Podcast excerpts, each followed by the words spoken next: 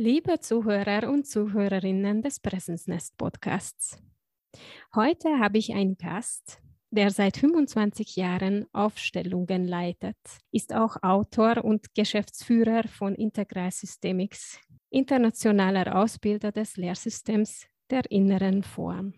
Und er war auch langjährig in verschiedensten Verbandsarbeiten tätig. Er wird uns heute in die Welt der Aufstellungen einführen.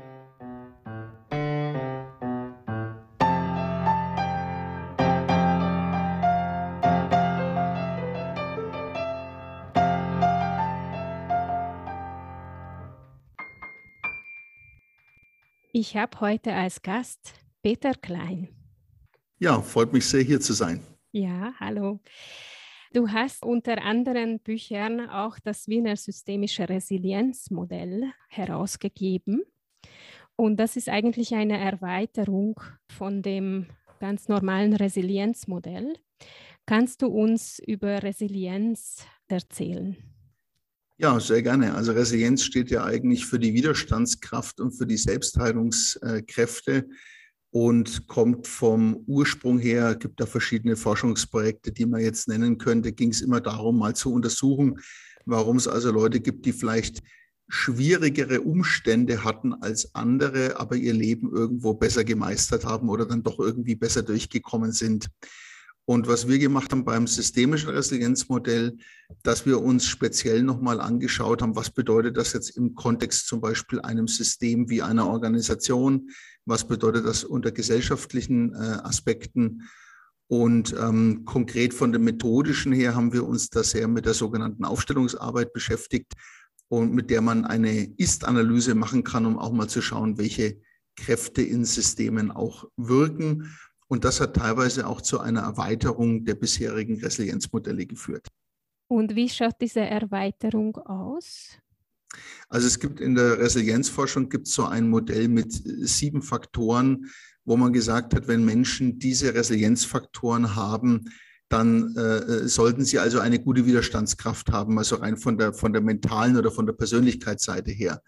Äh, ich will bloß mal zwei, drei der klassischen Resilienzfaktoren nennen, dass man sich was darunter vorstellen kann. Da wäre zum Beispiel ein Faktor die Selbstwirksamkeit. Also, dass ein Mensch, auch wenn er in einer schwierigen Situation ist, das Gefühl hat, ich bin nicht das Opfer meiner Umstände, sondern ich habe die Möglichkeit, auch aktiv mein Leben zu managen und ich habe Handlungsspielraum. Das ist natürlich auch eine sehr, ein sehr wichtiger äh, Führungsfaktor. Also die Resilienzfaktoren gehen auch teilweise mit Führungsfaktoren Hand in Hand wie zum Beispiel ein zweiter Resilienzfaktor, das wäre die Zukunftsorientierung, dass das also Menschen sind, die auch wenn sie etwas Schlimmes erlebt haben in der Vergangenheit oder wenn aktuelle Probleme und Herausforderungen in der Gegenwart auftauchen, dass man trotzdem so diesen Fokus nach vorne hat und sagt, wie kann das nach vorne weitergehen? Zwei Faktoren, die wir erweitert haben, das wäre also einmal die Systemklarheit und das wäre das Bewusstsein. Und ich möchte mal anfangen mit der Systemklarheit. Systemklarheit bedeutet, wenn jetzt zum Beispiel ein Mensch ein Problem hat mit seinem autoritären Chef und er leidet sehr unter diesem autoritären Chef und kommt dann drauf, zum Beispiel in Form einer Aufstellungsarbeit oder einer Analyse, eigentlich ist es ein grundsätzliches Problem mit Autoritätspersonen. Und ich meine, wir sind ja in Wien und in Wien weiß man spätestens seit Sigmund Freud, wir sind alle geprägt durch unsere Familie. Und vielleicht hatte ich ja einen autoritären Vater oder einen autoritären Großvater. Und wenn ich jetzt das Thema in einem anderen System, also im System Familie, nicht klar habe, kommt es da permanent zu einer Überlappung. Je besser ich klar habe, Moment mal, mein autoritärer Chef hat überhaupt nichts zu tun mit meinem autoritären Vater oder Großvater. Oder wenn ich das Thema mit dem autoritären Großvater aufgearbeitet habe, kann mich der Chef gar nicht mehr so triggern, wie das vorher der Fall gewesen ist. Und das haben wir eben auch in der, in der Burnout-Forschung, haben wir das immer wieder festgestellt, dass es oft eine Überlappung ist zwischen einem Thema aus der Vergangenheit, was einen sozusagen immer noch in den Zellen steckt, was nicht aufgearbeitet ist, was belastet, und etwas Aktuellen. Und diese beiden Sachen überlappen sich sozusagen. Und ein Teil der Klarheit wäre eben mal für sich auch sortieren zu können, auf was reagiere ich da überhaupt? Mhm. Und das ist oft nicht klar. In dem Buch habe ich auch gelesen, dass es eigentlich die Trennung, was sich viele Menschen vorstellen, dass ich ja im Privatleben eine andere Person bin als im professionellen Leben, das es eigentlich gar nicht gibt in eurer Welt, weil das alles sich fügt irgendwo. Ja, das wäre nochmal ein anderer Blickpunkt auch der Resilienz. Da geht es um die verschiedenen Rollen. Ja, man hat ja im, im Leben verschiedene Rollen. Man ist vielleicht Kind seiner Eltern. Und als Kind meiner Eltern bin ich natürlich, wenn ich bei meinen Eltern äh, zum Essen eingeladen bin, bin ich selbst, wenn ich jetzt erwachsen bin, äh, vielleicht verhalte ich anders, wie wenn ich selber Elternteil bin gegenüber meinen Kindern oder wie, wie bin ich als Mitarbeiter zu meinem Chef oder wie bin ich als Chef zu meinem Mitarbeiter oder wie bin ich als Partner meiner Partnerin gegenüber. Das wäre so ein Thema Lebensrollenmanagement. Und äh, früher im Business hat man eher immer mal so öfters noch gesagt, naja, man muss das Berufsleben aus dem Privatleben raushalten oder man muss das Privatleben aus dem Berufsleben raushalten. Ich glaube, wenn man realistisch ist, kennt jeder die Situation, wenn man privat Probleme hat, äh, dass sich das auch in die Arbeit reinspielen kann. Und auf der anderen Seite, wenn es einem privat total super geht, hat man Kräfte, von denen man äh, zehren kann. Und die Frage ist, äh, gerade jetzt im 21. Jahrhundert mit Homeoffice, wo man dann zu, von zu Hause teilweise arbeitet oder ich als Selbstständiger bin mit vielen Kollegen auch privat befreundet. Also ich persönlich halte es für sehr, sehr schwer möglich, diese Dinge auch immer zu trennen. Und da kann man eigentlich jetzt schön nochmal an den anderen Faktor mit dem Bewusstsein anknüpfen. Was ist eigentlich, äh, was ist eigentlich Bewusstsein? Also Bewusstsein hat natürlich auch was mit Sinn zu tun. Da taucht noch eine weitere berühmte Persönlichkeit in Wien auf. Also wir haben uns ja bei dem Resilienzmodell auch viel mit berühmten Wiener Persönlichkeiten beschäftigt. Das ist der Viktor Frankl. Und Viktor Frankl hat ja schlimme Dinge in den Konzentrationslagern damals erlebt als, als Jude beim Zweiten Weltkrieg und hat gesagt, wenn man keinen äh, Sinn hätte im, im, im Leben, dann hätte es für ihn überhaupt keinen Grund mehr gegeben, da überhaupt weiterzumachen.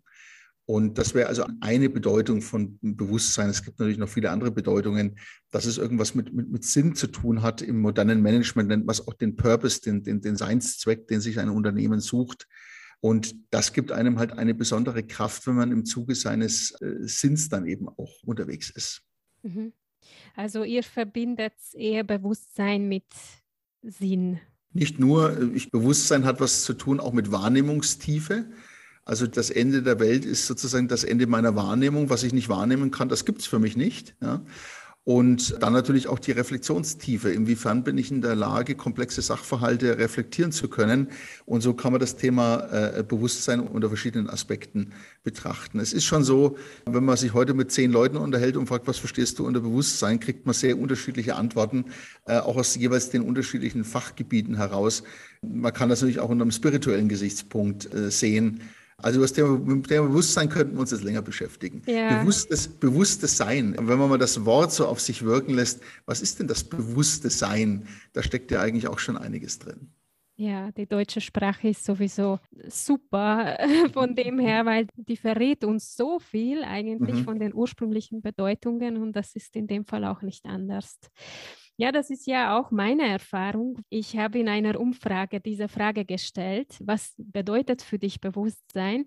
Und da kamen so viele unterschiedliche Antworten zurück, dass ich gedacht habe, na gut, es kommt dann eine Podcast-Folge über das Thema mit einem Bewusstseinsforscher. Das, mhm. das kommt dann erst später. Ah, das interessiert mich. Kannst du mir dann gleich schicken? Mhm. Finde ich spannend. Gerne. Ja. ja. Was mich ja noch interessieren würde, weil in dem Buch habt ihr auch sehr viele Aufstellungen beschrieben. Mhm. Und da hat man auch sehen können, dass es bei manchen Fällen wirklich so Kindheitsgeschichten wieder hochgekommen sind. So wie ich das wahrgenommen habe, die Aufstellungen helfen auch in der Lösung praktisch oder in der Heilung. Könntest du ein paar Beispiele für uns mitgeben oder vielleicht ganz konkret, damit unsere Zuhörer was Konkretes darunter verstehen ja. können? Ich würde vielleicht sogar gerne einen kleinen Schlenker noch machen wollen. Also dieses Wiener systemische Resilienzmodell setzt wirklich auf verschiedenen Ebenen an. Also das, ähm, nachdem wir nochmal uns mit Wiener Pionieren beschäftigt haben, und es gab einige Pioniere der Resilienzarbeit in, in, in Wien, also auch schon bevor das Ganze überhaupt Resilienz genannt worden ist. Wenn man sich jemanden wie den Reich zum Beispiel anschaut, der sich mit Körperarbeit beschäftigt hat, wenn man sich jemanden anschaut wie Hans Seile, der sich mit der Stressforschung äh, beschäftigt hat. Also es ist sehr faszinierend, dass es so viele Menschen in, in, in Wien gegeben hat und dass Wien wie so eine Wiege eigentlich ist für mhm. ja, geniale Bewusstseins- und psychologische Forschung, kann man eigentlich schon sagen. Und insofern war es uns wichtig, in diesem systemischen Modell, es gab ja vorher kein systemisches Resilienzmodell, behaupte ich jetzt mal ganz frech, es sei denn, es sagt, es sagt jemand, Moment mal, da hat es vorher schon was gegeben, also ich habe nichts gefunden in der Recherche, dass wir uns wirklich auch sehr ganzheitlich damit beschäftigen. Also es geht um die Menschen, es geht aber auch um eine Organisationsresilienz, also was kann auch ein Unternehmen widerstandsfähig und überlebensfähig machen, aber es geht auch um gesellschaftliche Faktoren. Also wir haben uns zum Beispiel auch mit dem Thema wie bedingungslosen Grundeinkommen befasst, weil wir gesagt haben, wäre denn eine Gesellschaft mit einem bedingungslosen Grundeinkommen äh, vielleicht resilienter, wenn so eine Krise kommt wie Corona, wenn die Menschen wüssten, ich kriege zumindest einmal ein, ein Tausender sicher aufs Konto überwiesen. Also auch solche Sachen haben wir uns zum Beispiel angeschaut. Da geht es dann eher um die gesellschaftlichen Fragen.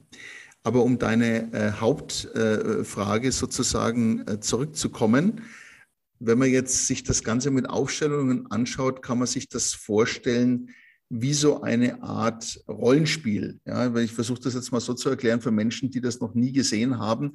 Das ist so eine Art Ist-Analyse. Also man stellt eine Situation dar, in die man sich hineinversetzt und schaut sich das Ganze erstmal von außen an.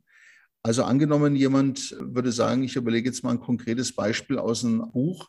Es gibt eine Frau, die schon sehr, sehr lange in einem Unternehmen arbeitet und jetzt wird eine ganz neue Unternehmenskultur eingeführt. Und die Chefs haben jetzt ganz andere Vorstellungen und sagen, ab morgen sind wir alle mobil und wir haben mobile Schreibtische und wir reißen die Teams auseinander und wir sind ganz innovativ und und da ist jemand, der einfach in einem Team mit seinen Kollegen seit vielen Jahren gute Arbeit macht, dann kommt einem das vielleicht irgendwie wie so eine Bedrohung dann auch vor. Ja. Und jetzt könnte man diese Situation einfach mal simulieren. Man könnte mal die alte Unternehmenskultur darstellen und dann könnte man sagen, du spielst mal die alte Unternehmenskultur, du spielst mal den Chef, der vor zehn Jahren da war, du spielst mal das Team oder da ist man Teammitglieder dargestellt. Und dann sagt man, und jetzt machen wir mal so einen Wechsel, also für alle, die vielleicht auch Impro-Theater, Unternehmenstheater kennen. Und jetzt schauen wir mal, jetzt stellen wir mal den neuen Chef dazu, jetzt stellen wir mal die neue Kultur auf. Ja? Und durch dieses Spielen, Darstellen, durch diese Bilder entstehen einfach tiefergehende Emotionen, Eindrücke, aber auch Intuitionen über Wirkungen. Es ist einfach ein Unterschied, ob ich mir das nur in meinem eigenen Kopf denke oder ob ich das aufmale auf dem Flipchart oder ob ich wirklich das, das durchspiele. Ich versuche es jetzt mal gar nicht zu, zu kompliziert zu machen. Und daraus leitet man dann wieder entsprechende Ergebnisse ab und sucht nach Lösungen. Mhm nimmt derjenige, der das Problem gebracht hat, auch teil in der Aufstellung bei dir oder ist er nur Zuschauer? Das ist methodisch in der Regel so gehalten, dass du am Anfang eher zuschaust, also ganz bewusst, um so eine Metaperspektive zu bekommen, also die Situation vielleicht mal von außen zu sehen und dass man später auch hineingeholt wird. Ja, entweder wenn es in Richtung einer Lösungsenergie geht, also man nimmt dann auch eine Kraft mit oder man nimmt einen Mut mit oder eine Ressource oder eine Freude. Also mit dem Positiven sollte man sich eher assoziieren und mit dem Negativen sollte man eher ein bisschen auf Distanz gehen. Das ist so eine, eine Überlegung. Die zweite Überlegung ist, wenn Menschen sagen, ich tue mich schwer, mich in eine Situation einzuspüren, dass man sie manchmal auch mehr hineinnimmt und sagt, spiel dich frei, spiel mal mit. Also da komme ich auf einen anderen Pionier, den es in Wien auch gegeben hat. Das war der Moreno mit seinem äh, Psychodrama. Beim Psychodrama ist die Idee, sich frei zu spielen von seinen Sorgen, Problemen, Ängsten und sagen, spiel doch einfach mal, tu doch, sei wie ein Schauspiel auf der Bühne und spiel das einfach mal und dann, um, um sich frei zu machen. Das wären die verschiedenen Aspekte. Mhm. Und hast du so ein Team, das du immer mitnimmst? Oder weil da brauchst du halt mehrere Leute, die die Rollen spielen praktisch? Also es kommt tatsächlich darauf an, es gibt also Aufstellungsarbeit, die kann man online machen, also mit einer Person. Also da lege ich dann so eine Art Bodenanker bei mir zu Hause auf, also so Blätter Papier. Da spüre ich dann die einzelnen Rollen durch und spiele das jemandem vor, was ich für Sinneseindrücke habe. Es gibt auch Online-Tools, also da treffen sich mehrere Leute am Bildschirm, kann man sich so ein bisschen vorstellen wie Schach. Ne? Dann hat man so verschiedene Figuren am Brett und schaut sich die Kräfteverhältnisse an. Es gibt offene Gruppen, da kann sich eine Person anmelden und dann melden sich andere an, die sagen, Mensch, ich lerne ja auch aus den, aus den Aufstellungen von, von anderen Menschen. Da findet das in der Gruppe statt. Und es gibt auch tatsächlich die Variante, dass ich schon, wenn ich mit größeren Unternehmen, ist das dann meistens eher der Fall, aber gibt es auch bei kleineren Unternehmen, die dann sagen, wir möchten komplett neue Repräsentanten haben, also nicht irgendjemand, der bei uns in der Firma arbeitet, weil die sind vielleicht auch gar nicht objektiv. Also da, da kommt man dann wirklich mit dem ganzen Team oder lädt dann die Leute zu sich in so eine, in so eine Gruppe ein. Also da gibt es unterschiedliche Varianten mittlerweile. Mhm. Und kannst du uns vom Firmenkontext vielleicht ein konkretes Beispiel geben, wo die Kunden sehr zufrieden geworden sind mit den Ergebnissen oder, oder wo, ich weiß nicht, wie weit du dann auch Feedbacks bekommst, weil da passieren ja auch energetische ja. Veränderungen, die dann gewisse Prozesse in die Wege leiten, stelle ich mir das halt so vor. Also da hätte ich gern was ja. Konkreteres, wenn du ja, glücklicherweise. Genau, das ist ein wichtiger Punkt, den wollte ich gerade nämlich auch noch aktiv ansprechen. Also glücklicherweise gibt es positive Feedbacks. Es gibt tatsächlich eine Sache zu beachten, das ist die Verschwiegenheitspflicht. Das ist, das ist so, man, die gibt es ja therapeutisch zum Beispiel, psychologisch gibt es das ja auch. Äh, das gibt es natürlich auch im Organisationsbereich. Also teilweise geht das auch so weit, dass die einzelnen Repräsentanten Verschwiegenheitserklärungen unterschreiben müssen, weil man kann sich vorstellen, wenn ein Unternehmen sich seine Strategie anschaut, seine Märkte anschaut oder vielleicht auch einen heftigen Konflikt, den es gibt, dann würde das Unternehmen nicht wollen, dass das am nächsten Tag in der in der Zeitung steht. Ich glaube, eine Geschichte, die ich erzählen kann, ohne mich jetzt da nochmal rückzuversichern, die ich einfach sehr, äh, sehr spannend fand. Ja, du brauchst nicht das Unternehmen nennen. Ja, ja, ja, ja naja, es, es wäre gerade interessant, das zu nennen oder es, es erklärt sich eigentlich von selber, weil wenn ich jetzt sage, das ist eine große Automobil- äh, große Automobilfirma und erzähle jetzt ein bisschen den Fall, dann kann man sich sowieso denken, wer es ist. Aber versuchen wir es mal neutral. Äh, also es gibt eine große Automobilfirma, und die sagt, wir wollen jetzt alles auf das Elektroauto setzen. Ja. Jetzt gibt es einen Händlerverband und in dem Händlerverband sind also hunderte von, von Händlern organisiert und die sagen, wenn wir jetzt alles auf diese neue Technik ausrichten, dann sind das riesige Investitionskosten für uns. Und jetzt könnte ja Folgendes theoretisch passieren. Angenommen, dieser Vorstand kann sich intern bei seinem Konzern nicht durchsetzen und der Konzern ist in Deutschland. Angenommen, der versucht es und nach einem halben Jahr ist der gar nicht mehr da. Der wird gefeuert, ja, also oder der, der, der hat so viel Gegenwind. Plötzlich sind so viele Leute im Konzern, dass selbst wenn der neue Vorstand das machen möchte, der kommt damit einfach nicht durch. Hat es ja alles schon mal wieder gegeben.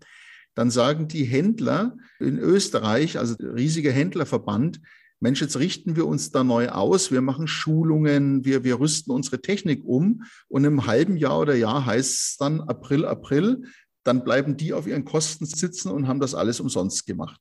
Auf der anderen Seite kannst du auch nicht sagen, wenn der Konzern sagt, das ist unsere Strategie, in einem halben Jahr, ja, stellen wir das alles um. Naja, jetzt warten wir mal ein halbes Jahr lang ab, ob das so kommt oder ob das nicht so kommt.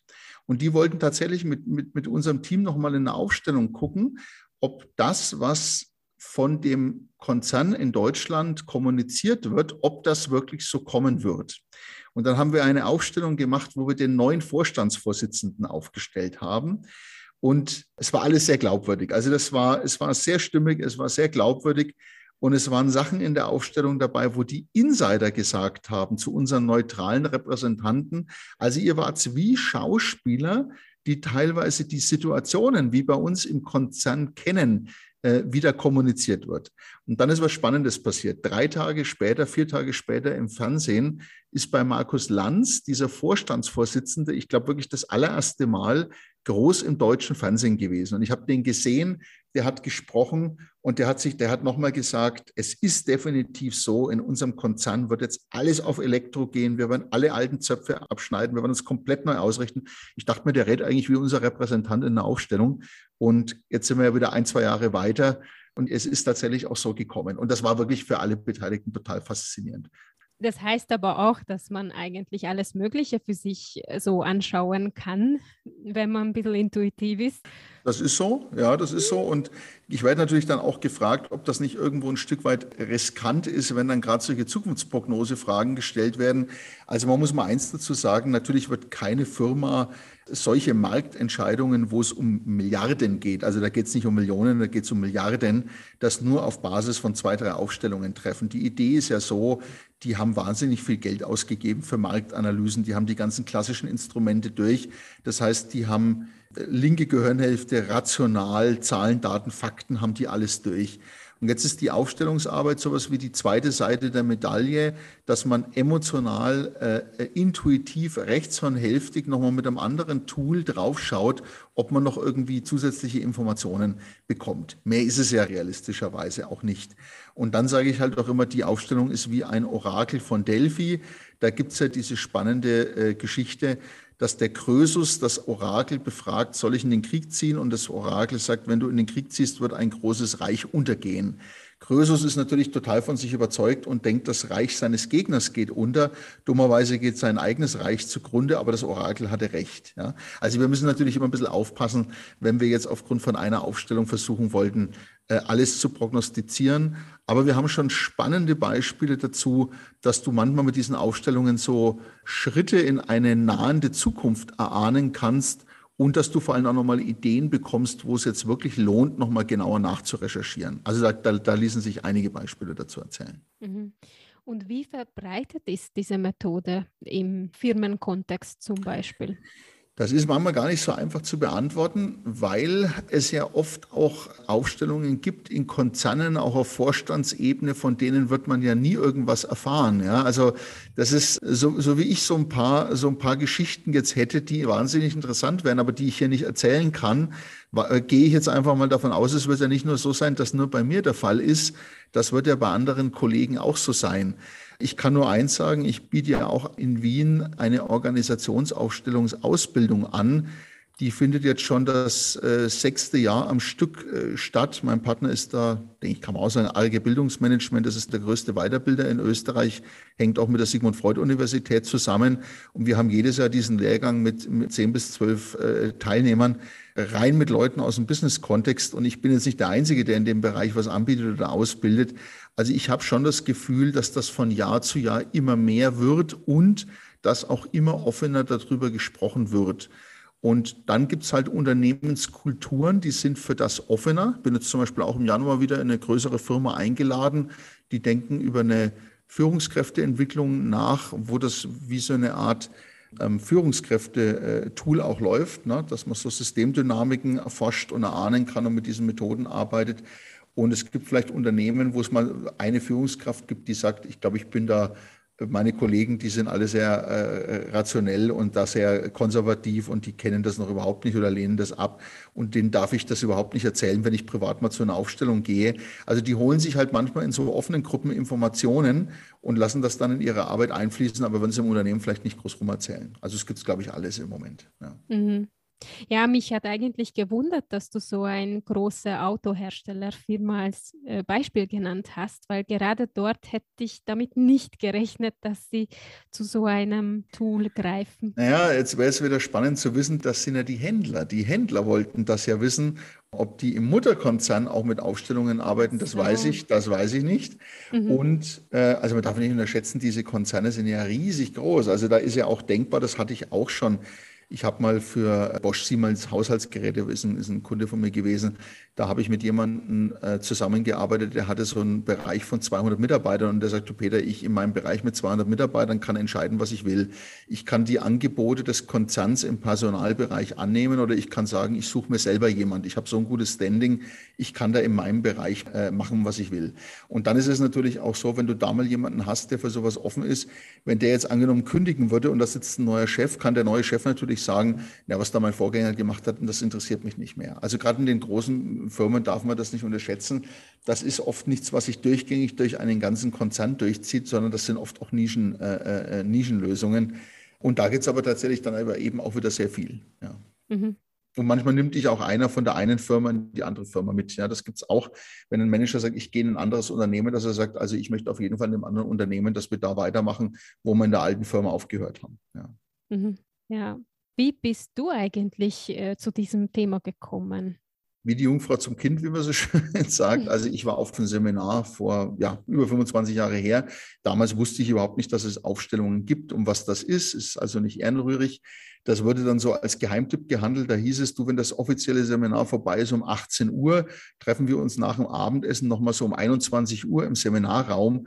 Und da gibt es was ganz Geheimes, Aufstellungen und, und, und dann, na gut, also es war dann jeder da, weil man war dann neugierig, das wollte natürlich jeder sehen. Also der damalige Ausbildner dann auch von mir, bei dem habe ich das auch gelernt, der Klaus Kohoberg ist leider gestorben vor zwei Jahren, hat dann da so seine ersten Versuche gemacht, ja. Und ich habe das gesehen, wusste nicht, dass das gibt, fand das hoch äh, faszinierend, konnte mir überhaupt nicht erklären, dass das so treffsicher ist. Und ja, diese Faszination ging dann so weit, dass ich eine Ausbildung gemacht habe in dem Bereich, dass ich da am Anfang das nebenbei gemacht habe. Also am Anfang hätte ich davon nicht leben können. Und dann habe ich, dann, dann ist das halt immer mehr geworden. Dann habe ich angefangen, Bücher dazu zu schreiben. Dann habe ich auch gesagt, okay, spätestens wenn du Bücher dazu gemacht hast, Videos im Netz sind, dann kannst du das auch nicht mehr verstecken. Dann kommt das auf meine Homepage drauf. Und ich glaube, das ist auch wie ein Selektionsfilter. Es gibt wahrscheinlich Unternehmen, die kommen auf meine Homepage und sagen, Gottes Willen, was macht denn der damit? Können wir nichts anfangen, dann sind die weg. Aber auf der anderen Seite gibt es natürlich auch Unternehmen, die solche Coaches und Berater suchen, die solche Welten miteinander verbinden. Insofern würde ich immer sagen, ich bin Nischenanbieter, aber die Nische wird immer größer. Und wenn man halt in einer Nische einer der großen Anbieter ist, dann äh, kann man da ganz gut leben damit. Und ich habe echt den Luxus, dass ich sagen kann, ich habe aus meinem Hobby mein, mein Beruf und mir macht es einfach hundertprozentig auch Spaß, was ich da tue. Ja. ja. das spürt man, dass dein Herz da drinnen ja. liegt. Kann ich, wirklich, kann ich wirklich so sagen. Und ich bin jemand, dem sehr schnell Dinge auch langweilig werden. Es hat manchmal Dinge gegeben in meinem Leben, die habe ich gelernt. Und dann haben. Leute gesagt, jetzt kannst du richtig Geld damit verdienen. Da sage ich, du, eigentlich ist es zu fad. Ich fange jetzt wieder was Neues an. Aber diese Aufstellungsarbeit ist in sich immer wieder so spannend durch die Lebensgeschichten, Unternehmensgeschichten, durch das, was man selber auch immer wieder äh, lernen kann, dass mir dieses Arbeitsfeld nie langweilig geworden ist. Mhm. Ja, na super. Vielen Dank für das Interview. Gerne. Ich hoffe, dass unsere Zuhörer, Zuhörerinnen etwas mitnehmen konnten daraus. Und es steht eben jedem zur Verfügung als ein Tool für Erforschen in dem bis jetzt nicht bekannten Feld eigentlich. Danke fürs Zuhören. Alles Gute, bis zum nächsten Podcast.